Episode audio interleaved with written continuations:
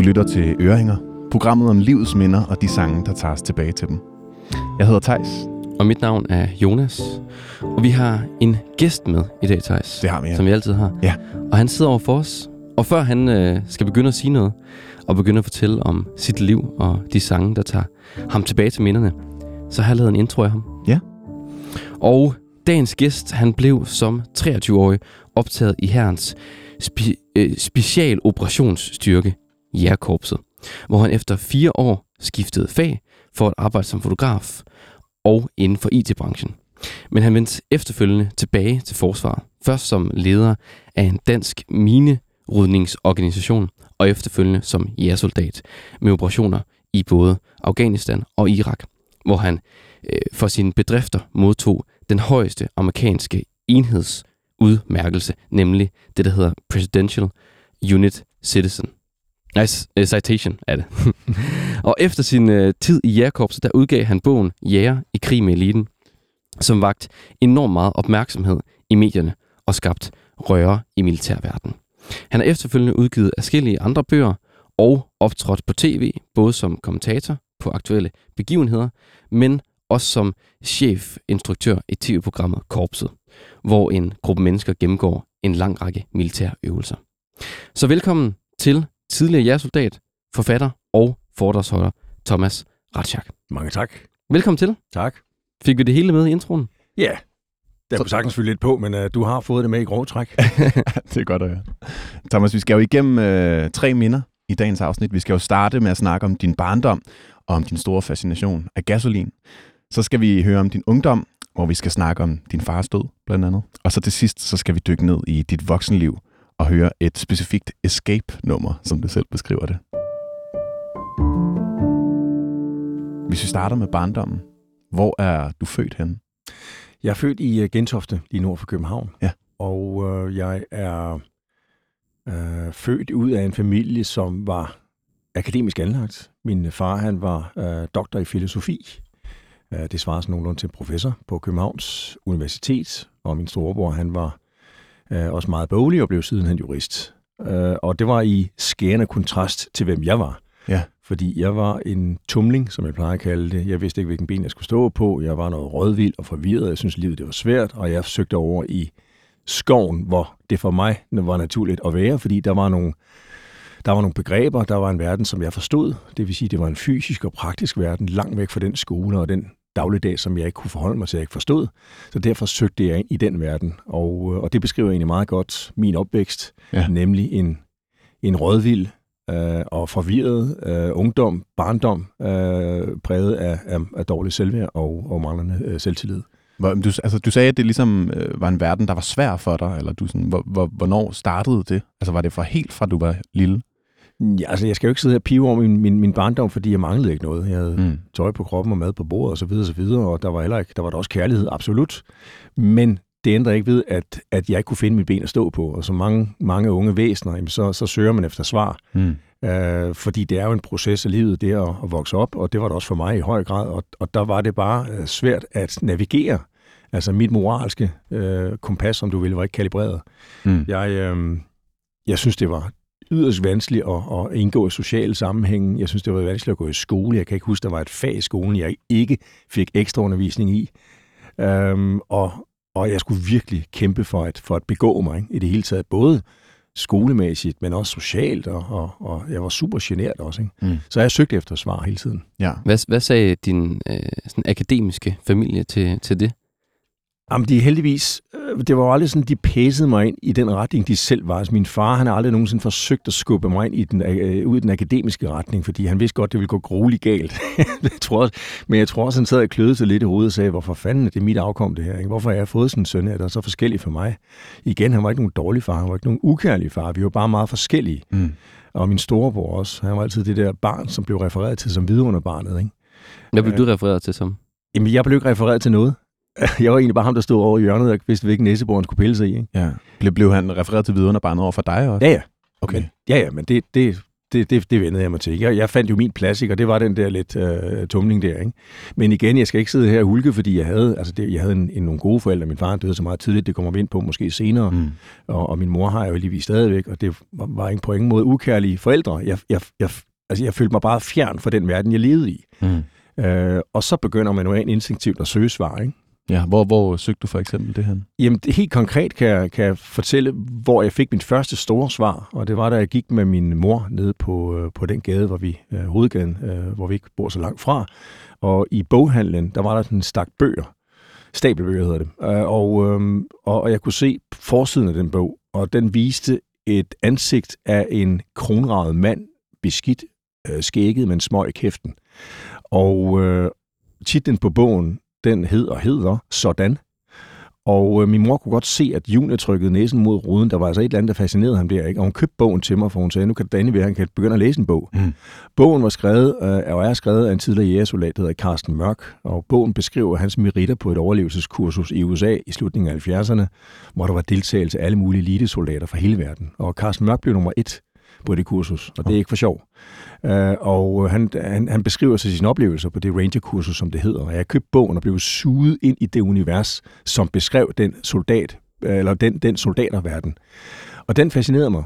Ikke så meget, fordi det var soldater eller militær, men fordi det var en verden, jeg forstod. Fordi Hvor, det var, hvorfor forstod du den bedre? Fordi det var en praktisk verden, fordi det var en fysisk verden, fordi det var en verden, hvor et fællesskab, et hold mennesker samlet arbejdede mod et mål, der var klart og veldefineret.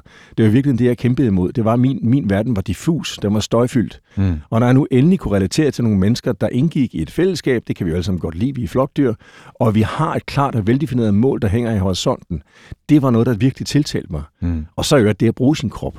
Så, så jeg læste den bog, tror jeg, 25 eller 30 gange, og tog et aktivt valg. Jeg tog en beslutning om, at jeg ville være en del af den verden. Ja. Hvor, hvor gammel var du her? Ja, jeg har været, jeg ville været i omkring 10-12 år, tror jeg. Jeg kan ikke huske det, men det omkring, ikke? Jeg tænker også, der også, altså, det er en kæmpe kontrast mellem at være professor i, i filosofi, ikke? Og så, og, og så den her, den her militære verden. Kolossal kontra- kontraster. Der er jo ikke nogen militære traditioner i min familie. Mm. Øh, og, og da jeg begyndte at give udtryk for den drøm, det var at blive jægersoldat, så trak folk lidt på smilebåndet og, og, og, og, og trak lidt på skuldrene også, ikke? og sagde, det er godt med dig, junior. Ja, fordi altså, det, er jo altså- ikke, det er jo ikke bare militæret, det er jo noget af det, det hårdeste, det vildeste inden for militæret, ikke? Jo, jo, men, ja. men også fordi, at, at de, øh, altså, jeg tror ikke, at de regnede med, at det projekt nogensinde ville blive realiseret. Og det er mm. derfor, man ligesom sagde, ja, det er godt med dig, junior, så nu bare og passe de lektier, ikke? Men jeg blev så ved med at hæfte mig ved den drøm der, ikke? Og, mm. og stadigvæk ikke bare min familie, men også andre sagde, ja, det er godt med dig. Uh, de talte mig ikke ned i den forstand, men jeg kunne bare mærke på dem, det, det troede de ikke på, at nogensinde ville blive realistisk. Uh, Hvad gjorde det ved dig? Uh, det gjorde mig egentlig bare endnu mere stoltsat. Et eller andet sted tror jeg bare sagde til dem, jeg skal sgu nok vise de, uh, de skiderikker, at det, det kan jeg godt, ikke? Så, så hele den søgen efter den verden var jo, var jo noget, der gennemsyder min, min barndom og, og ungdom. Mm. Tror, tror du også, at det her med at øh, være så fascineret af det her med at være en enhed og have et fælles mål, var noget, der var i din verden, fordi du ikke følte, der er måske så meget som en enhed derhjemme, det, eller ikke følte det? Det tror jeg er en god pointe. Ja. Det, det tror jeg bestemt. Øh, igen, vi er flokdyr, vi kan godt lide at være en del af et fællesskab, ikke? og møde ind på arbejde, og vi er en del af et fællesskab og få noget anerkendelse.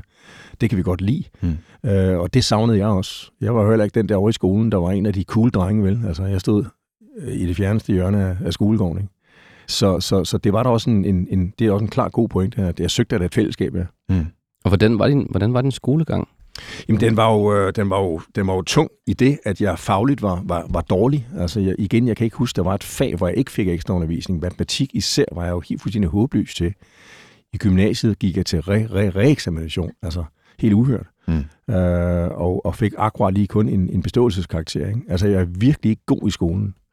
Og nu har jeg så skrevet otte bøger, det er ironisk. Men altså, øh, det var, det var tungt. H- altså, hvad gjorde det ved din, ved din folkeskoletid? Altså, hvilken rolle fik du i, i klassen? Øhm, jamen, jeg var ikke sådan en prygelknappe, der fik buksevand i hvert frikvarter. Det var jeg ikke. Men, men øhm, og, og, og, jeg husker da heller ikke, at jeg blev at jeg var komplet isoleret i fællesskabet, men jeg var bare, altså jeg var jeg var bare, jeg var bare ikke en god elev. Mm. Øh, jeg tror da, jeg var en okay kammerat, men, men, men jeg skilte, altså, jeg, jeg, jeg var ikke den der, der var i toppen af vores hierarki, som jeg måske kan huske fra skolegang. Ikke? Der er jo altid et hierarki, ikke? hvem er de cool drenge, og hvem er den stærke i klassen. Ikke? Og der var jeg bestemt ikke med i, uh, i toppen. Mm. Hvis nu mig og Jonas, vi kom på besøg i dit barndomshjem og bankede på, og du åbnede, kan du så ikke prøve at beskrive, sådan, hvad for et hjem vi så ville træde ind i? Jo, men det var en, en, en, en øh, ret fin gammel øh, villa øh, med, øh, med, på det tidspunkt, jeg blev født, en ret stor, fin have med nogle, med nogle rosentræer i også, en stor græsplæne. Et øh, heller ikke særlig velholdt hus, fordi min far han var jo historiker, og det tjente mig ikke så mange penge på, så jeg kan huske, at han stod der på en stige og malede facaden på huset, ulastligt påklædt i sin flandensbukser og, og skjorte og cashmere cardigan. Det stod han og malede i. Sindssygt, men altså, jeg så stod der på stigen, og så klædte han lidt maling ud, ikke? Men, men, men et smukt, og der var en masse patina i det hjem, ikke? Mm. Uh, en stor hall, man kommer ind i med en pejs, en stor flisegulv, ikke? og en fin trappe, der førte op til første sal. Igen meget slidt og alt knirket. Ikke? Uh, men, men et smukt hus. Jeg gik forbi her forleden dag, og det skal man aldrig gøre. Uh, Hvorfor? Uh, fordi uh, de minder skal egentlig bare være intakte. Det skal ikke. De minder, i hvert fald ikke for mig, skal ikke øh, skal, ikke, skal der ikke rykkes ved, ved et nyt og mere strømlignet, øh, velpoleret hus. Mm. Jeg vil gerne have de minder på godt og ondt, øh, jeg har fra min barndom, og, og det, jeg vil heller ikke, hvis jeg blev tilbudt at komme ind i det i dag, vil jeg også takke nej. Fordi det, jeg vil have det for mig selv. Det, det, der skal jeg ikke ind, at de forstyrrer de minder der. Igen på godt og ondt. Mm. Hvordan så dit værelse ud? Øhm, det var marginalt større end det studie her, vi sidder i her. Ikke? Altså 3, 3, 3 gange, gange, gange 4 meter. Ikke? Øhm, det var relativt koldt, husker jeg det, og fugtigt. Øh, men men øh, øh, jeg havde en fin udsigt mod haven den ene vej, og så den anden vej ud mod, mod vejen. Øh, og så et kæmpestort klædeskab, som min mor hun brugte. Ja. Så man kunne gå ind i faktisk. Walk-in closet. Det var åbenbart ret normalt dengang, man byggede de huse. Det var et elgammelt hus. Det mindede lidt om en kirkehuset. Og så, øh, og så havde hun det skab der, ikke? Så hun havde garderobe på dit værelse? Ja, ja, ja. fordi der var ikke plads mere. Okay. Eller der var ikke plads nok. Og så havde jeg jo selvfølgelig plakater på væggene, så mange, øh, så mange børn har. Ikke? Hvad, hvad var det for nogle plakater? Jeg tror, jeg havde nogle billeder af natur, nogle naturplakater, så havde jeg vist også en ABBA-plakat. Ja. Det er måske også noget af det, vi skal komme ind på, ikke? fordi hvad, hvad, hvad gik der igennem min pladespiller? Ikke? Havde du din egen? Jeg havde, fik min egen teknisk pladespiller, øh, kan jeg huske. Øhm, og øhm, den rækkede jeg op, op på, på, på værelset, og den stod op i vindueskarmen. Øh, og der, øh, øh, ja, der havde jeg så min LP'er nede på, på gulvet i en stabel der, ikke? Og, øh, og der, der hørte jeg alle mulige forskellige, men jeg havde en arbejdsplakat på, på væggen. Hvad for en øh, rolle havde musik i dit barndomshjem? Var det noget, I, I ligesom hørte sammen og snakkede om, eller var det mest dig, der havde den? Jamen, musik fyldte meget. Jeg, jeg sad øh, ofte bare hørt øh, til musikken, og så kan jeg også huske dengang LP'erne, der var jo tit, der kunne man åbne det op albummet, ikke? Mm. Der stod alle teksterne jo på, ikke? Og hvem der spillede med på hvilke numre, og altså hvilke musikere, der spillede på numrene, ikke? Det synes jeg også var, var interessant at læse om. Um, især hvem trommeslageren var, for jeg, jeg begyndte også at, at synes, at det var fascinerende at spille på trommer, så jeg fik nogle elgamle Pearl-trommer til, til, til, en, til en jul i min barndom, kan jeg huske. Der var hul i skinnet på den ene, på den ene tom, uh, tom uh, men altså, det virkede. Og, øhm, så, så, men alle mulige, alle mulige musik i forskellige retninger og mm. genrer uh, fyldte den der stabel af, af LP'er. Ikke? Hvad gav det dig at, at spille trommer som lille? Jeg tror, det gav mig noget, noget, noget, noget struktur i virkeligheden. Altså det der med at sidde og køre en rytme og, og, og koble og, og hvad skal vi sige, træde ind i musikkens verden, mm. det gav en eller anden form for forudsigelighed i virkeligheden, tror jeg. Øh, jeg ved ikke, om det gav tryghed, men jeg trådte et skridt væk fra min egen verden, og jeg trådte et skridt ind i musikkens verden, og distancerede mig lidt fra min hverdag, og så kunne jeg sidde der og skabe en rytme, og i virkeligheden måske en form for terapi, ikke? at sidde der og, og banke en rytme. Jeg tænker også, den her øh, sådan forudsigelighed, var det noget, du godt kunne lide, altså også, også i din barndom, at, ja. at du vidste, at der skulle ske altid? Ja, men jeg tror, at mange børn i generelt godt kan lide forudsigelighed, for det skaber noget tryghed. Man skal ikke tage så mange valg. Jeg tror ikke, man som barn har brug for at tage for mange valg. Det skal de voksne om. Øh, man skal guides, man skal lempes øh, fremad, øh, og, og så, så, så skal man i øvrigt øh, have en grad af forudsigelighed. Det tror jeg, det, det trides jeg i hvert fald med. Mm. Fordi ellers så bliver der meget støj i ens hoved, og man er rigelig at tage sig til i forvejen som barn. Ikke? Man er rigelig at forholde sig til ved det bare at være til i sit unge liv. Ikke? Så, så øh, en grad af forudsigelighed var for mig sundt i hvert fald. Og hvordan, hvordan harmonerer det med, med 70'ernes opdragelsesteknikker? det er et godt spørgsmål. øhm, Ja, altså mit, mit, mit hjem var jo besynderligt ved det, det var konservativt på en måde, men så var det også lidt, øh, var det også meget frigjort på en anden måde. Min far han var sådan lidt af en debattiner, var mit indtryk, ikke? Øh, på trods af hans historie og alt det der, ikke? og hans konservative tilgang til mange ting. Så var han også en meget frigjort herre. Øh, og øh, jeg kan bare huske, at den skole, jeg gik i, der havde vi jo seksual, seksualundervisning. Og der fik vi en bog udleveret, der hed Dreng, Pige, Mand, Kvinde. Og på forsiden var der så en mand og en kvinde, der stod over for hinanden, og manden havde reaktion på. Ikke? Og inde i, øh, i bogen var der jo gamle mænd og kvinder, der dyrkede sex og sådan nogle ting. Ikke? Ja. Og det faldt altså min far for brystet, så han skrev en klage til undervisningsministeriet. Ikke? Det synes han fandme ikke var okay, jeg skulle sidde her i det der smus der, vel? Men så omvendt var han også super afslappet omkring mange andre ting. Altså, øh, når han diskuterede politik, elskede han at omgås mennesker, der ikke havde samme politiske observans, som han selv havde, fordi det lærte han noget af, ikke?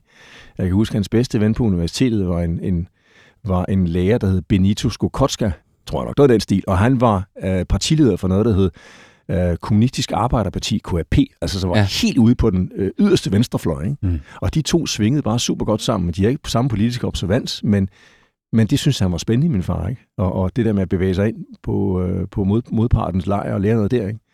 Så han var også, øh, ja, også nytårsaften, jamen, så havde han en tradition med at klæde sig af fuldstændig nøgen, og så løbe ud i sneen og rulle sig der med en stor cigar. Ikke? Altså, så- det synes ja, han, og så, var blev han, og så synes han, det var for meget, at du fik en bog med. så synes han jo bare, Ja. at jeg skulle sidde og lære det der. Ikke? Det skulle, det skulle kræfte ikke at trække ned over hovedet på mig. Vel? Han lyder som en mand med sine egne principper på en eller anden måde. Ja, ja. Mm. Det var han også. Ja. Thomas, vi skal jo høre noget musik, som du har taget med Ja. fra din barndom. Ja. Hvad, hvad er det for noget musik, du har valgt at tage med? Jeg har valgt et uh, nummer fra, uh, fra Gasolin, uh, deres livealbum, der hedder Sådan. Og der har jeg valgt et nummer, der hedder Alan Tingala. Det holder. Fedt. Hvad, hvad, hvad, hvornår hørte du den her plade så? Jamen, jeg var jo, øh, jeg bevægede mig jo sådan lidt i, i begge verdener. Der var jo sådan to lejre dengang. Ikke? Der var de pæne, der hørte ABBA. Hvor jeg sådan set, øh, mine venner hørte meget ABBA. Det var sådan lidt poleret. Ikke? Og så de andre i klassen, dem der var lidt, lidt der, der stak lidt mere ud, de hørte gasolin. Mm. Det var sådan de to lejre, der var. Og jeg var mest fascineret af gasolin, for det var for mig mere eksotisk, ikke? Ja, hvad, ja, hvad, var, hvad var det, du synes sådan, at gasolin da du var barn? Det var nogle gadedrenge, ikke? Der ikke var så pæne, jo, ikke? Og det synes jeg var fedt. Mm. Øh, det her nummer her, ikke? Altså, jeg blev fuldstændig flået ud af den verden, jeg, jeg, jeg normalt var i, ikke? Når jeg sad der og, og spillede til, til Alan Tingala her, ikke? Um, og, og det var en, jeg kaldte, kaldte det eskapisme, ikke? Ja. Uh, ja. Men lukkede, lukkede du så øjnene og, og følte, at det var, at det var dig? ja, det gør man vel ikke, når man hører musik et eller andet sted. Hvis man, hvis man spiller til, til noget musik, ikke? Så, så, gør man, så træder man vel ind i en rolle? Og det gør jeg også. Når jeg sidder og forestiller mig, at jeg måske var Søren Berlev inde i uh, Tivolis koncertsal. Ja. ja, fordi det er jo også det er jo et, live-nummer. Det er jo også... Ja. Øh, altså, er der nogen specifik årsag til, at du har valgt en live en live-udgave? Jeg synes, det her nummer, det kan næsten ikke være andet end live. Mm. Altså, jeg kan ikke forestille mig, jeg har hørt det her nummer i et, optaget et studie. Det er slet ikke samme energi. Det er slet ikke nu kommer Søren Berlevs trommesolo, ikke, som faktisk er en super god trommesolo, synes jeg vel. Ja. Um, så, så det her nummer, det kan noget. Det er født som et live-nummer, efter min mening. Mm. Det kan man måske også argumentere for Gasoline mig i det hele taget. Lidt live band. Fordi Kim Larsen havde den udstråling, han havde. Ikke? Thomas, vi skal jo, øh, vi skal jo videre i teksten. Vi skal yes. Yes. høre om, øh, om din ungdom. Hvor, øh, hvor vil du sige, at du er henne i livet i den her periode, som du har valgt, vi skal snakke om?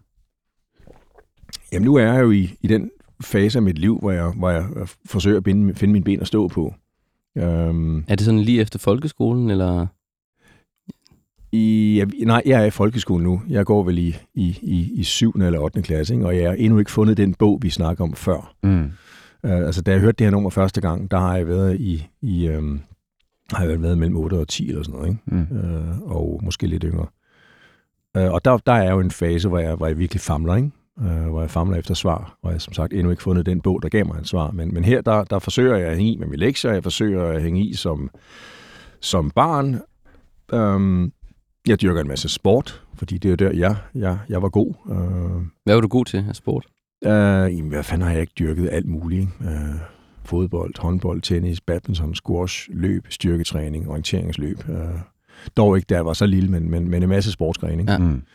Øh, og det trivedes jeg med, fordi igen, det var, en, det var relativt simpelt. Det at dyrke sport, det er jo sådan ret, relativt enkelt. Man skal, man skal blive så god som muligt, øh, og det er ret enkelt, så det kunne jeg godt lide. Mm. Og du kunne måske også få nogle succesoplevelser der.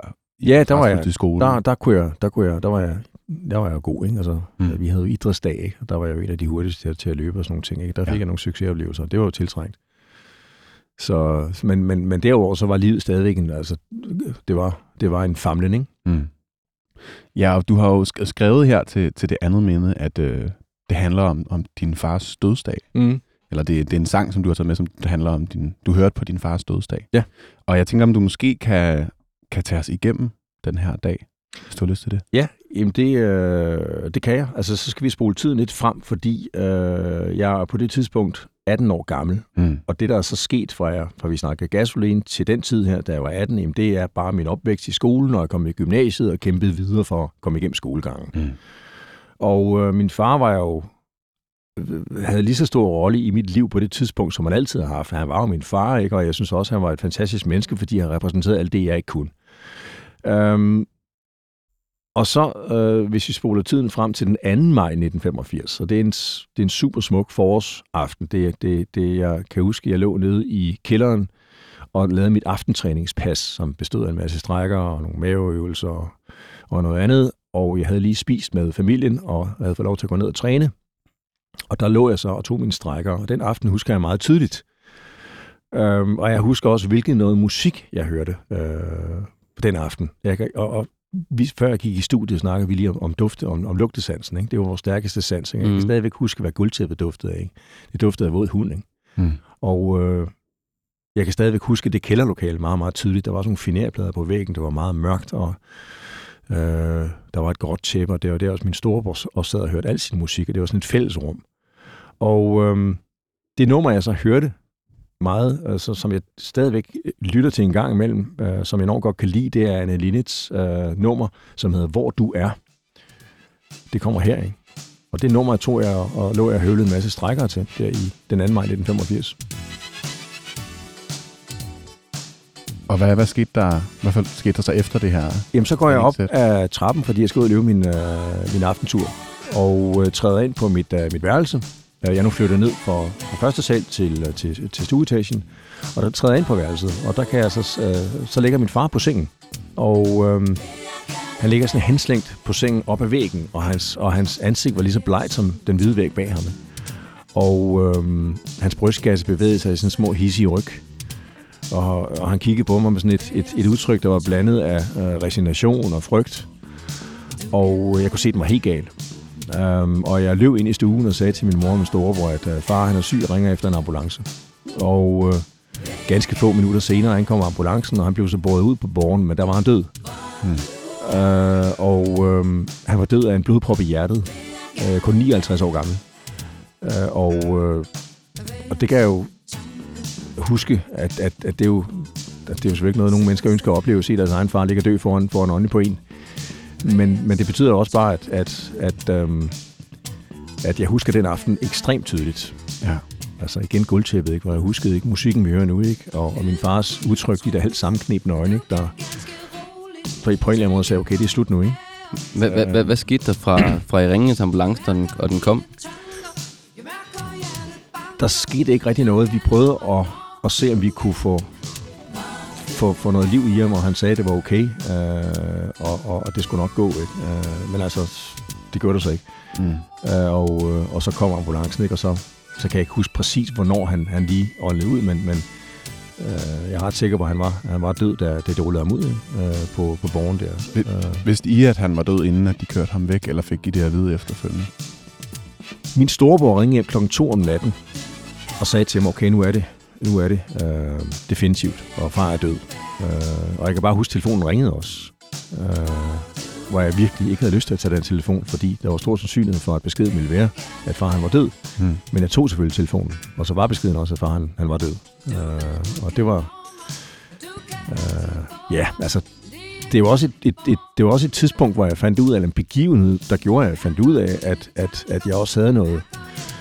At jeg også havde en form for robusthed, øh, og forstået på den måde, at, at, at når, man, er- når man er lige, når man er fyldt 18, jeg fyldte 18 et par måneder før, ikke? og jeg havde en studenteksamen, der skulle overstås nogle, nogle, øh, nogle måneder, øh, eller nogle uger foran, øh, eller forud, altså her i foråret 85, ikke? Øh, og jeg fandt ud af, at jeg rent faktisk kunne holde snuden i vandet. Jeg, jeg, jeg, altså, jeg gik ikke i opløsning. Mm.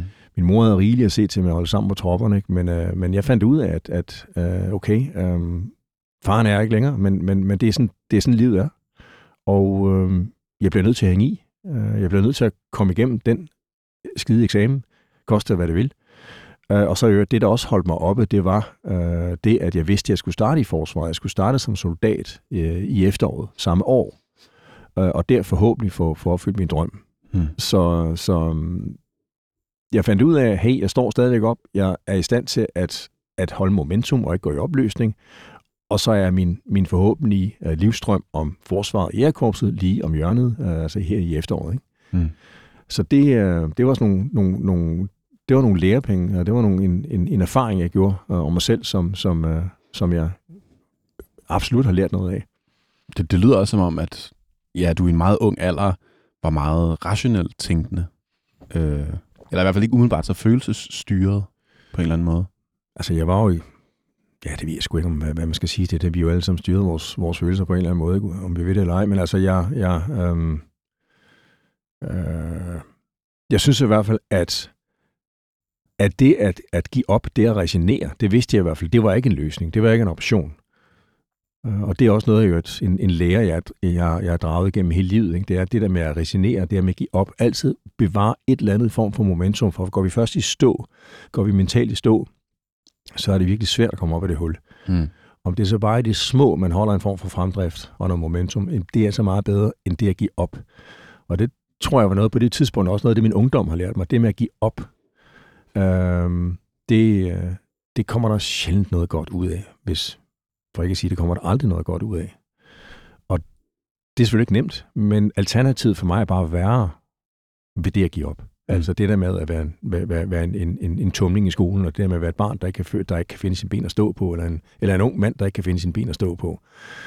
Havde jeg bare kastet tøjlerne i, eller kastet, kastet håndklædet i ringen, jamen så, så, så havde jeg bestemt ikke gjort det nemmere for mig selv. Og det var rent intuitivt. Øh, jeg, jeg, jeg, jeg tog de beslutninger og besluttede mig for at blive ved, også når far døde. Øh, så bare hænge i, for fanden, ikke? Øh, og så igen havde jeg også det store Fata Morgana hængende i horisonten med forsvaret. Ikke?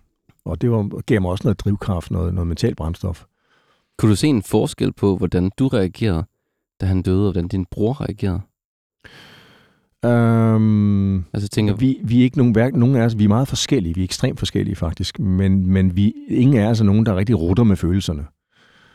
Og om det er et opdragelsesspørgsmål, det ved jeg egentlig ikke. Men vi er ikke på den måde en familie, som, som rutter meget med følelserne. Mm. Uh, vi er ikke ukærlige, men vi er bare ikke nogen, der løber rundt for eksempel og krammer hinanden hele tiden. Jeg giver stadigvæk min store på hånden. Mm. Okay? Um, og og det, det er måske bare dem, vi er. Um, Sn- Snakkede I om, om, hvordan I havde det, efter din fars død Nej. derhjemme? Nej, mm. ikke rigtigt. Øh, og det, det forstærkede mig også bare måske min trang til at søge ind i et fællesskab, hvor jeg, øh, hvor jeg var mere fortrolig måske. Øhm, igen, det er ikke fordi, jeg har haft en ukærlig familie overhovedet, ikke? Men, men vi rutter ikke med følelserne på den måde, kan man sige. Øh, vi sidder ikke over for hinanden, øh, eller i, i plenum og, og, og krænger vrangen ud af vores selv, øh, og, og er sønderlig følelsesladet. Mm. Øhm, jeg tænker, havde du ikke også havde du brug for at snakke med nogle, nogle andre om det? Altså, at da, det- da det skete end, end din familie, om, om du havde nogle venner, hvor du kunne åbne mere op for? Fordi at, at det ville jeg i hvert fald tænke, hvis det skete for mig, så tror jeg, jeg ville have på en eller anden måde behov for at sådan, få afladet, eller sådan åbne op for, for sluserne på en eller anden måde. Jeg tror, jeg havde så meget at se til med bare at holde mig, holde mig gående. Altså, jeg havde en studentereksamen, jeg i forvejen virkelig var udfordret af. Ikke? Og så Ja. kom studenterfesterne, øh, festerne, og så slap jeg jo ind i tøjlerne, og så slap jeg jo skolen. Ikke? Det vil sige, jeg mistede også et, et stort netværk. Jo, jeg havde nogle venner, og de var da også flinkere og rare og alt det der, men det var ikke nogen, som jeg, jeg opsøgte med henblik på at, at, at vende nogle tanker. Og der er jeg nok lidt indadvendt i virkeligheden. Der er nok lidt, lidt øh, øh, jeg er virkelig en introvert Mm. fordi jeg har øh, måske en tro på, at, at der er en, der kan fikse problemerne, og det er mig selv. Øh, og det er måske også noget af det, som, som kendetegner mig i dag. Øh, det er, jeg, jeg, jeg, jeg har sjældent, jeg vender mig sjældent mod andre, sorry, når jeg skal have, øh, når jeg har nogle problemer, eller jeg har nogle udfordringer i mit liv, der har jeg tendens til at, at kigge meget ind og sige, hvad, hvad kan jeg kunne gøre for at fikse det? Om det er en god eller en dårlig egenskab, det ved jeg ikke, men det er bare sådan, jeg er. Hvad sker der så, da du, da du starter i militæret? Jamen, så kommer jeg jo ind i den verden, som jeg har opbygget en kolossal masse forventninger til. Altså den verden, hvor jeg kommer ind og mærker noget tryghed, jeg kommer ind i et fællesskab, Øh, jeg får en uniform på, hvilket jeg fandt ud af for mig var en rigtig god ting, fordi jeg fandt ud af jo, at da jeg havde gået i gymnasiet, var jeg jo igen ikke en af de cool drenge med, det, med de smarte uger, de smarte øh, sneakers altså de smarte bukser, og gik med de, gik med de smarte og sagde de smarte ting, og gik til de smarte fester. Um, og derfor fandt jeg ud af, at når man kom i forsvaret, så blev alt det der materielle og alt det overfladiske, det blev lagt på hylden. Alle blev iklædt i en uniform. Vi var alle sammen ens. Der var ikke nogen, der skelede til, hvilken verden jeg kom fra. Der var ikke nogen, der skelede til, hvor fine, øh, hvor fin mit ur var, eller hvem mine forældre var, og hvilken fin uddannelse de havde, og hvilken bil de kørte i. Vi var alle sammen ens, og vi arbejdede fælles mod det samme mål. Og det fandt jeg ud af, at det kan forsvaret virkelig. Øh, forsvaret har mange svagheder, men, men det er en af styrkerne for unge mennesker, det er, at man har noget, øh, der er en eller anden form for homogenitet, som, som, som jeg trives med. Uh, og det fandt jeg også ud af. Derudover fandt jeg ud af, at jamen, det var jo en, en verden, som jeg regnede med, det var ved det, at der var nogle fast definerede opgaver, der var en fast plan. Min støjen uh, i mit hoved blev reduceret. Uh, jeg vidste, hvad jeg skulle. Jeg fik, fik lov til at bruge min krop. Jeg fik nogle gode kammerater. Jamen, der blev også, uh, det, var også, det er også en, det er også en ret omsorgsfuld verden i virkeligheden. Ved det her soldater, de forstår betydningen af det at drage omsorg for hinanden, fordi det bliver de nødt til. Og hvordan drage omsorg for hinanden? Jamen, det er hjælp hinanden. I stort og småt under øvelserne hjælpe hinanden med at slæve lortet, øh, ved at tale sit pænt til hinanden. Øh, hvis man ikke forstår noget, ikke forstår en opgave, forstår noget fagligt, så hjælper man hinanden. Man gør det, fordi man, man skal være en god kammerat, men man gør det også instinktivt, fordi man ved, at det hjælper en selv. Mm. Fordi har du en kammerat, altså ultimativt i krig, der ikke fatter en skid, jamen så har du selv et problem. Så du har et ansvar for at få alle med. Og den der kollektivisme, øh, forsvaret øh, repræsenterer, om du vil, kan jeg godt lide, og det fandt jeg også ud af, at jeg godt kunne lide. Altså som institution kan forsvaret noget på den måde. Mm. Der er igen masser af svagheder ved forsvaret. Men, men det der, det er, det, det er der mange unge, der trives med. Det har jo heller aldrig været så populært blandt unge at være soldat nu, eller som, som det er nu. Øhm, og det tror jeg også har noget at gøre med måske, hvis man skal drage den parallel, det er, at der er så helvedes masse øh, meget støj herude på den her side af verden. Ikke? Der er så meget, altså det sidder med telefonen her i, i hånden, ikke? Der, er, altså, i Gud, hvor har vi meget information dagligt, vi skal forholde os til, ikke? Mm. og man bliver noget rundt os. Ikke? Og der kan forsvaret ligesom give noget ro på. Ja, ja hvad, hvad gav det dig sådan følelsesmæssigt? Man kan sige, det er jo en ret turbulent og, og forfærdelig ting, du lige kom fra. Hvad, hvad gav det dig? Hvad det gav mig noget ro. Det gav mig noget ro. Det gav mig igen noget forudsigelighed. Jeg havde en plan uge for uge. Jeg vidste, hvad jeg skulle. Jeg skulle møde klokken 7.15. Der var stue efter syg. Så skulle jeg passe mit våben. Jeg skulle sørge for, at der var rent på stuen. Jeg skulle, øh, jeg skulle leve så hurtigt jeg kunne. Jeg skulle, øh, jeg skulle øh, på vagt, når de bad mig om det. Altså, øh, meget regelrettet, men for mig virkelig et godt tidspunkt. Og så skal jeg jo, øh, jeg skulle tage en uddannelse, fordi det var meningen, at jeg skulle så få ansvaret for 30 værnepligtige. Det betød, at jeg så skulle på, øh, på et kursus, øh, sådan et, en lille officerskursus. Det var en uddannelse, der var et år, og den sidste, øh, den sidste uddannelsesfase sluttede så af med en, en eksamen. Og jeg er nu 19 år gammel og har været i forsvaret et år, og forsvaret virkelig levet op til mine forventninger. Men så igen, det der med bøger og eksamen og mig, det er en dårlig cocktail. Så jeg dumper i, øh, i det fag, og jeg dumper på det kursus der. Vi var vel 56 på kurset, og der var to af os, der dumpede. Jeg var den ene. Mm. Og jeg kan bare huske, at min verden styrtede jo i grus, fordi jeg troede endelig, jeg var i en verden, et fællesskab, hvor jeg kunne slå til. Og så fandt jeg ud af, at det kunne jeg ikke alligevel. Og jeg pjoskede ud af hovedvagten derovre i Oksbøllejen over Vestpå, over ved, ved Esbjerg, med min korsik over skulderen, og jeg satte mig ind i toget og, og kørte mod København, og det er den længste mentale rejse, jeg nogensinde har været på, fordi at mit hoved var jo boblet af alle mulige følelser, sorg, vrede og selvbebrejdelse og frustration og skuffelse, og selvved var jeg igen nede under støvlekanten, ikke? Mm. fordi øh, jeg kunne alligevel ikke slå til i den verden, så jeg, som jeg havde så store forventninger til. Så det var et kæmpe, kæmpe nederlag. Først der kom dagen, og troede, nu har jeg nailet den. Nu er, nu er jeg der, hvor jeg skal være. Nu falder jeg til ro. Og så alligevel får jeg sådan en mental uh, losing der. Ikke? Hvordan, hvordan håndterede du det nederlag? Jamen, jeg kom hjem til mit, til mit regiment. Altså derhjem, hvor jeg, man hører altid til et sted som soldat, og jeg kom hjem dertil, ikke? Og, og dengang var der ikke mange, der havde retssager, det er der stadig ikke. Så folk vidste jo godt, at hey, det er ham retssagt, der var dumpet derovre på, på uddannelsen, ikke?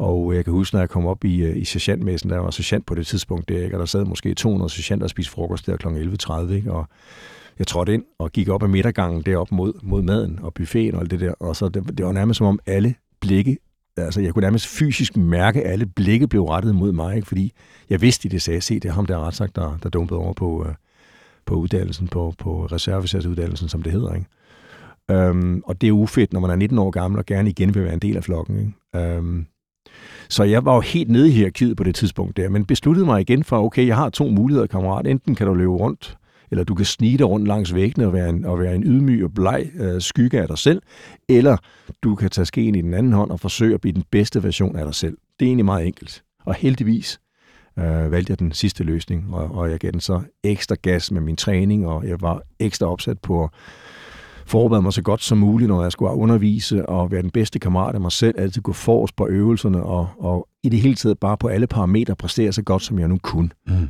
Og det lykkedes også. Så langsomt gnavede jeg mig op i det der hierarki blandt, blandt mine kammerater og mine soldatervenner, ikke? og blev så også efter nogle år, 20-21-22 år, en, en, en respekteret soldat, og jeg begyndte virkelig at kunne præstere godt, og øh, mødte respekt og anerkendelse for, min, for mit fællesskab. Ikke? Øh, og, øh, og så begyndte jeg så at, at, at genopleve drømmen om mere korpset. Den var jo skrinlagt, fordi at jeg havde rigeligt haft og, og, og se til bare det, mm. var gående, var jo rigeligt for mig. Men så der, da jeg begynder at få selvtilliden tilbage via min træning og, og, og anerkendelsen stem, så begynder jeg så at genopleve øh, drømmen om jægerkorpset. Mm. Altså helt tilbage fra bogen, jeg omtalte i starten. Altså, det er jo den, der antændte gnisten hos mig, ikke? Og den fulgte mig så i alle årene, ikke? Og så der som, som, øh, som 23-årig, der, der, der startede jeg så på Jægerkorpsets øh, optagelseskursus på min 4, den 4. marts 1990 på min 23-års fødselsdag der stod jeg op i, i hovedvagten i, på flyvestation Aalborg og tjekkede ind. Ikke? Mm. Og så startede der, der så 16 uger i mit liv, som jeg heller aldrig nogensinde glemmer. Ikke? Fordi det var 16 uger, hvor jeg fik røven på slipstenen. ja. Altså, kan du, kan du prøve at beskrive, jeg ved ikke, om du kan beskrive, hvor, hvor, hvor hårdt det var, og hvilken rejse det var? Jo, men det var, en, det var, var som sagt en 16 uger lang rejse. Vi var 98, der startede, og, og så 16 uger senere var vi 8 tilbage. Wow. Um, og det, det går ud på, det er jo, at Jægerkorpsets instruktører, de lægger så meget fysisk pres på den enkelte ved at sætte aspiranten til at gå nogle rigtig lange marcher med en tung rygsæk på i nogle mørke skove. Man får næsten ikke noget at spise, man får næsten ikke noget søvn, man skal svømme i en masse koldt vand, man skal øh, udsættes for en masse udmagende fysiske prøver, lange løbeture. Man skal øh, kunne vise, at man kan indgå et fællesskab, også under pres, når man ikke får noget at spise, ikke får noget søvn, og man er ude i en mørk skov, og det regner, man har været derude otte dage, du ved ikke, hvornår du kommer hjem, så skal du stadigvæk kunne indgå i et team, Øh, du skal kunne tage nogle fornuftige, rationelle beslutninger under pres. Du må ikke blive en egotripper. Du må ikke blive en primadonna. Øh, din attitude skal være på plads. Det er det, det egentlig grundlæggende går ud på. Jeg plejer at sammenligne med et, øh, med et, med et, med et løg, det at blive, blive soldat, fordi det svarer til, at man piller alle lagene af et løg, og så til sidst er du inde i kernen, altså inde i den mentale kerne af aspiranten. Mm. Og der er du fuldstændig afdækket. Du er mentalt blotlagt, øh, og det er der, de i virkeligheden kan læse og, og vurdere, hvem du er. Og hvem, og hvem, hvem, var, hvem var du, da du startede på den her optagelsesprøve, og hvem var du, da du, da du sluttede? Jeg var, jeg var super velforberedt. Jeg har jo trænet i, i de foregående 3-4 år, ikke? og jeg var fysisk super skarp. Og jeg, jeg, vis, jeg, det vis, jeg viste også at være en god teamplayer. Det er en af mine styrker, at jeg har, øh, jeg, har, jeg, jeg har absolut svagheder, men det jeg er god til, det er at indgå i et team. Øh, jeg er en fleksibel teamplayer. Jeg besidder en grad af empati også, hvilket også skal til, for at man kan være en effektiv teamplayer. Ikke? Øh, og øh, jeg er handlekraftig. Jeg, jeg, jeg er ikke sen om at tage en beslutning. Det kan godt være, den ikke altid er rigtig, men jeg er super god til at tage en beslutning. Øhm, og det var jeg god til. Og jeg plejer at sige, at jeg var en bedre aspirant, end jeg blev jægersoldat, for, fordi jeg var så velforberedt mm. øh, til min øh, optagelseskursus der. Men efter de der 16 uger, der er man helt inde i kernen på aspiranten, og det er som sagt der, hvor de kan for alvor vurdere, hvem man er under pres. Ja, jeg kunne forestille mig, at det er jo ligesom om, at hvis man starter, så har man er ikke 10 lag tøj på, ikke? Og så smider man det hele og sådan kommer helt ind til kernen. Og jeg, jeg tænker også, hvem, hvem var du inde i kernen? Fandt du ud af, altså, hvem du var, når du, du var helt derude? Så var jeg egentlig ret rationel. Altså, jeg var, jeg var ikke, jeg var ikke, jeg var ikke emotion, jeg er også super god til at tilsidesætte mine følelser. Altså, selv når det gør ondt, og det er ubehageligt, og der er en masse ubekendte frygt, så er jeg ret god til at tilsidesætte det. Mm. Og bare være nuet. Det, det er jeg god til. Og jeg piver ikke. Så, så det, det fandt jeg ud af. Jeg var, jeg, jeg var hårdfør, ja. og min, min kursusleder, han, vi blev evalueret en gang, sådan 75 procent inde i kurset, ikke? og der kom de så til mig, ikke? og så kiggede han på mig og sagde, ret sagt, det skulle for godt til at være sandt. Om det så var det, det ved jeg ikke, men det er den største ros, jeg nogensinde har fået ikke? Fra, fra, fra kaptajnen, en gammel gav jægersoldat, der kiggede på mig med sin iskolde blå øjne, ikke? og trak lidt på smilebåndet og sagde, hey, ret sagt, det skulle for godt til at være sandt. Øhm, og igen, jeg var langt bedre aspirant, end jeg nogensinde blev jægersoldat. Ikke? Jeg er en middelmåde jægersoldat. Øh, men, men aspirant, der var jeg sgu god, fordi jeg, jeg var super meget til stede, ikke? Og, Mm. og jeg var altid blandt de, ja, altså jeg lå altid sådan top 10, når vi, når vi præsterede, ikke? Altså jeg lå altid den bedste øh, femtedel i hvert fald, når vi præsterede, ikke? Det lyder jo altså fuldstændig usandsynligt hårdt. Hele det her forløb, og også bare øh, jægerkorpset i sig selv. Øh, og noget, der kræver meget selvdisciplin. Hvor, hvor tror du, at den her selvdisciplin kommer fra i dig? Jamen, den kommer, fordi at jeg ville det så meget. Den kommer, fordi jeg brændende ønskede mig at være en del af den verden. Den kommer, fordi jeg ikke kunne overskue at komme tilbage i den verden, jeg ikke forstod. Så akademisk... Ja, øh, Altså tilbage, åh oh, nej, skal jeg nu spole tiden tilbage og ud i den der verden, hvor jeg tumler rundt. Det var det spøgelse, der hang over mig. Mm. Så jeg simpelthen bare altså, sidrede af energi for at slippe væk fra den verden. Og alternativet ved at skulle tilbage i den gamle verden, kunne jeg simpelthen ikke overskue. Og det var også derfor, jeg, jeg aldrig gav op, også der jeg beskrev, da, da jeg dumpede til eksamen der. Jeg kunne godt have smidt håndklæderingen og forladt forsvaret. Men så har jeg siddet ude igen i den verden, som jeg ikke kunne fungere i. Mm. Så hele tiden den der trang til at komme ind i den verden, som jeg var overbevist om, det ville være, det ville være en verden, der gav alle svarene til, til mig, øh, frem for alternativet ud i den verden, hvor jeg tumlede rundt i. Mm. Og derfor var det nemt for mig at mobilisere al den energi, for jeg ønskede virkelig at, at komme væk derfra. Ikke? Og hvordan var forskellen mellem at så være kommet igennem de her 16 uger, og så på den anden side skulle ud som jeres soldat? Ja, det lyder lidt mærkeligt at sige det, men jeg var en anelse skuffet, da jeg kom, da jeg kom ind i jægerkorpset. Øh, først og fremmest jægersoldater, da jeg kom ind, fandt jeg ud af, at vi er jo ikke supermænd på ingen måde. Jeg havde den der måske urealistiske forventning til, hvad jægersoldater var. De der supermænd, der løb rundt der, ikke? Og, og når man først blev jamen, så vil livet blive forvandlet til en, til en dans på roser, eller hvad fanden det hedder. Ikke? Mm. Og, og alle problemer ville prale af på mig som vand på en gås. Ikke? Fuldstændig urealistiske forventninger, jeg havde til, til den arbejdsplads. Var det baseret på den der bog, du læste som barn? Ja, og dengang var der ikke noget, der hed Google. Jeg kunne ikke, alt var mytebaseret, ikke? så alt blev også pisket op og gjort Mm. større og mægtigere, end det var. Så jeg havde nogle helt urealistiske forventninger til mig selv, også da jeg blev ikke? Jeg blev jo ikke forvandlet med et trylleslag til, til, til et unikum. Overhovedet ikke.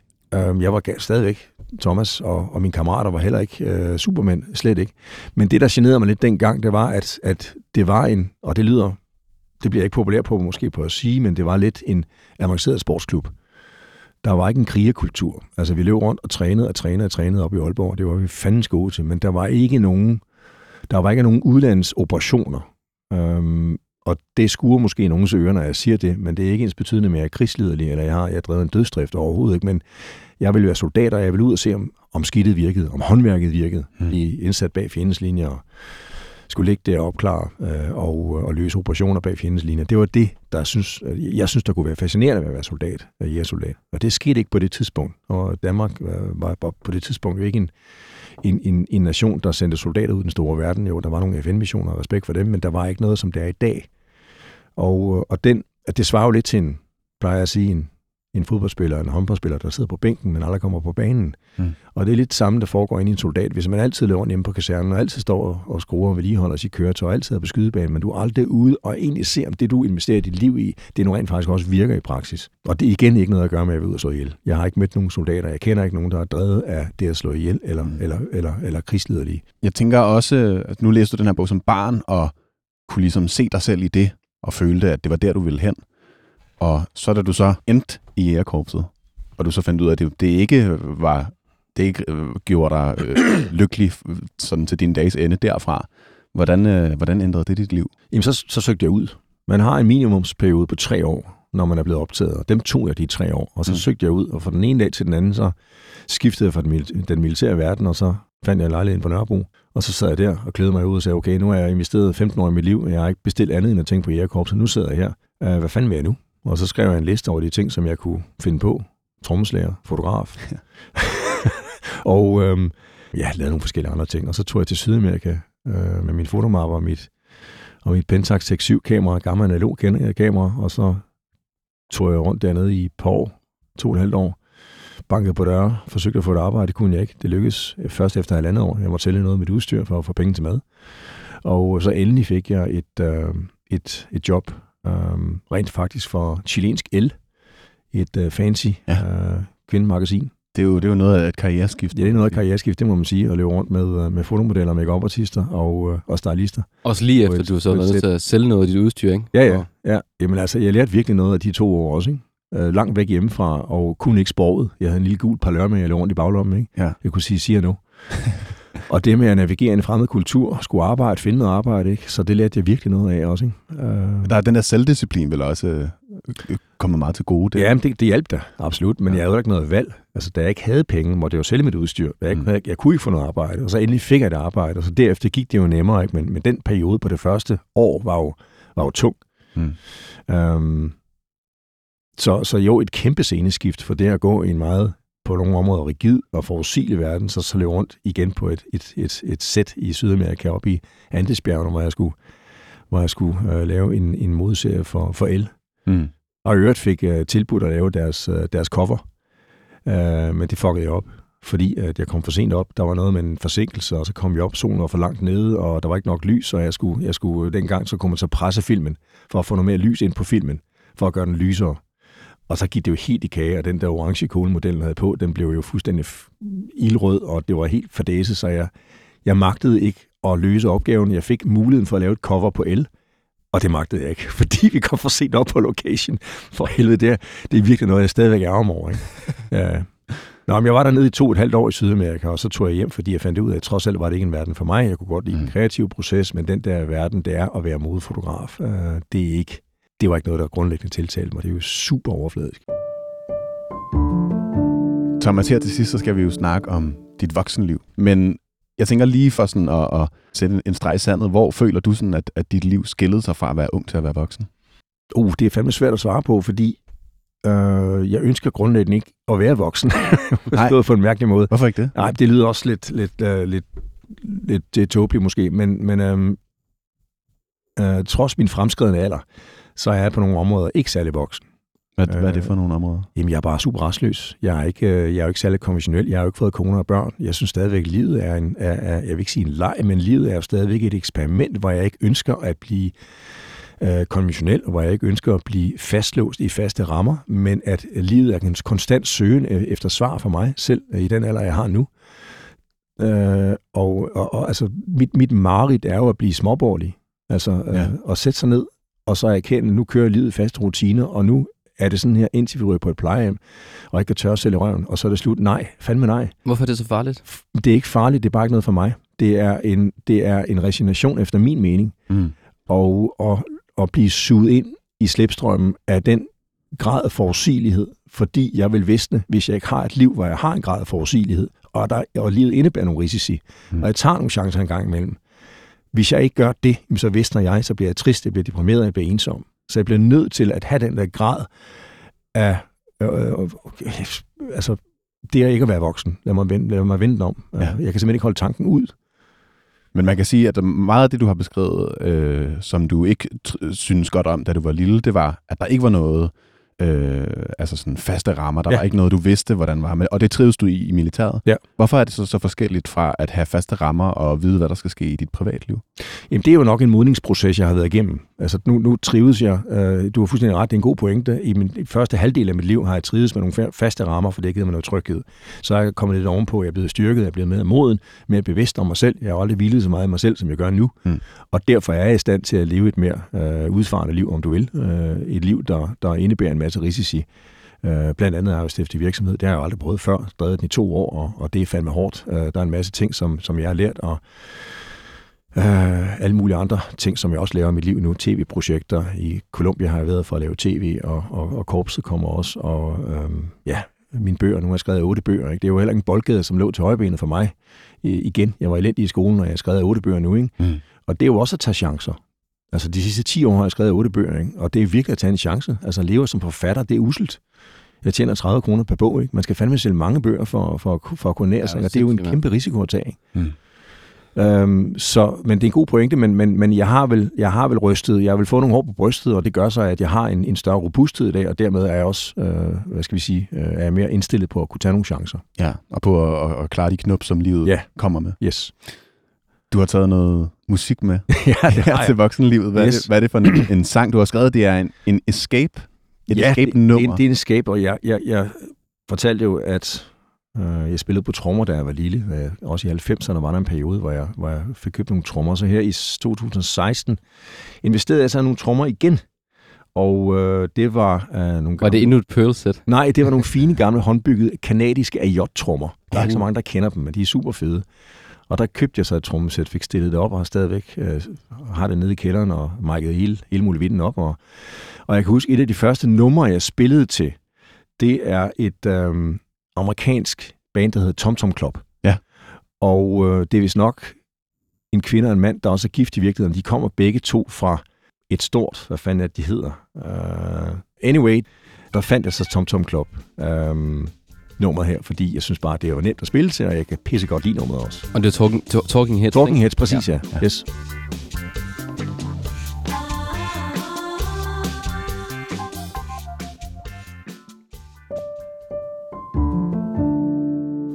Thomas, jeg tænker her til, til sidst, øh, der, der øh, synes jeg, det kunne være fedt at, at snakke om, at du jo selv øh, sagde, at da du så blev øh, jægersoldat og kom ind i jægerkorpset, at, at, øh, at det ligesom ikke var som du havde tænkt, det ville være. Mm. Og du har jo øh, øh, udgivet øh, bogen Jæger i 2009, hvor du Mm. ligesom fortæller om dine oplevelser i, i, i det.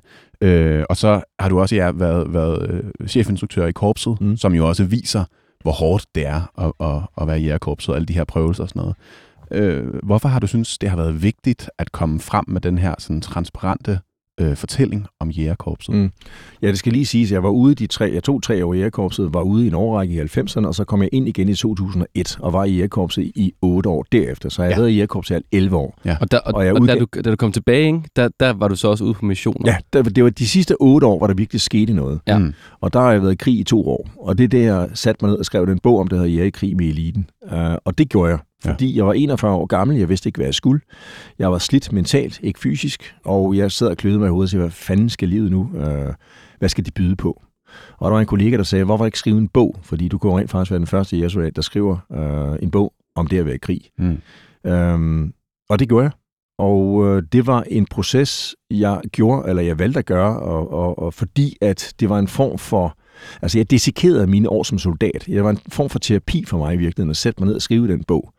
Jeg har oplevet nogle ting, som, som ikke er særlig øh, befordrende for mit sjæleliv øh, øh, som soldat, fordi der ser man grimme ting. Mm. Mm. Og det at sætte sig ned og skrive bogen, og dissekere alle de år, de to år i krig ser, det har løsnet op for mig, nogle, nogle, det har løsnet op for nogle ting i mit hoved, og det har åbnet for en ventil. Øhm, og, og det har været en rigtig, rigtig god proces for mig. Mm. Så det var for egen skyld, jeg egentlig gjorde det. Og så i øvrigt for at skrive en, øh, en forhåbentlig god og underholdende bog om en, om en soldat, der har haft 11 fantastiske år i sit liv, eller af sit liv som jægersoldat. Mm. For det var de sidste otte år især. Altså, Det er alle, alle 11 år været, men, men især de sidste otte var, var, var ret vilde. Ja. Havde du nogle bekymringer eller nogle overvejelser ved at, ved at, ved at skrive den? Ja, ja. Jeg havde jo en, øh, altså jeg skulle overholde øh, den etik og moral, der er ved at skrive en bog, og jeg havde en tavshedspligt, og den satte jeg mig selvfølgelig ind i. Og jeg fik gennemlæst bogen af øh, flere kolleger i Jægerkorpset og, og andre aktører, der indgår i bogen, og fik også en militærjurist til at læse den igennem, så øh, jeg var jo sikker på, at bogen den overholdt øh, gældende regler. Hmm. Øh, forsvaret var ikke enige, øh, men droppede så den sag, de rejste mod mig efter 13 måneder. Øh, den sag, der nu hedder Jægersagen. Den kan man google en masse om. Der er masser af læsning, hvis man, ja. Ja. hvis man googler det. Yes. Thomas, øh, her til aller, aller sidst. Hvad er, du, øh, hvad er du mest stolt af i dit liv? Jamen, det er den Bordeaux-farvede barat, som jeg kunne iføre mig som 23-årig. Mm. Mm. Den, den, jeg holder foredrag, så tager jeg også den frem af lommen og siger, prøv at høre, det her det er en klud, men det er fandme en vigtig klud for mig. Fordi det er, det er symbolet, det er et håndfast bevis på, at jeg rent faktisk kunne vende skuden og kæmpe videre, og så stå på toppen af bjerget så, som 23-årig, efter mange, mange års tvivlen på egne evner, Mm. dårlig, selv, dårlig selvværd, dårlig selvtillid, øh, lav selvtillid, øh, og så, så den barat, det, det er det, der er allermest vigtigt for mig. Tusind tak, fordi du har lyst til at være med i Ørehænger. Tak fordi I måtte komme. Det har været en stor fornøjelse. Det har det. I lige måde. Mit navn det er Jonas Folder, Mit navn er Thijs Sago. og tusind tak, fordi du lyttede til ugens afsnit. Hvis du vil have mere ørehænger, så kan du finde vores andre programmer der, hvor du finder dine podcasts, eller inde i 24-7's app.